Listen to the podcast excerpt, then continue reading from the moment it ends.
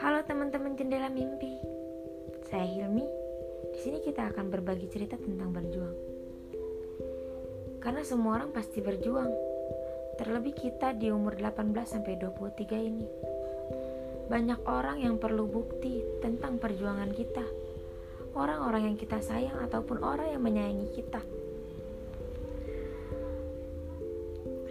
Berjuang bisa dalam hal cinta, hal cita, ataupun dalam hal kebahagiaan. Semua perlu dari bawah, semua dari nol, semua dari A.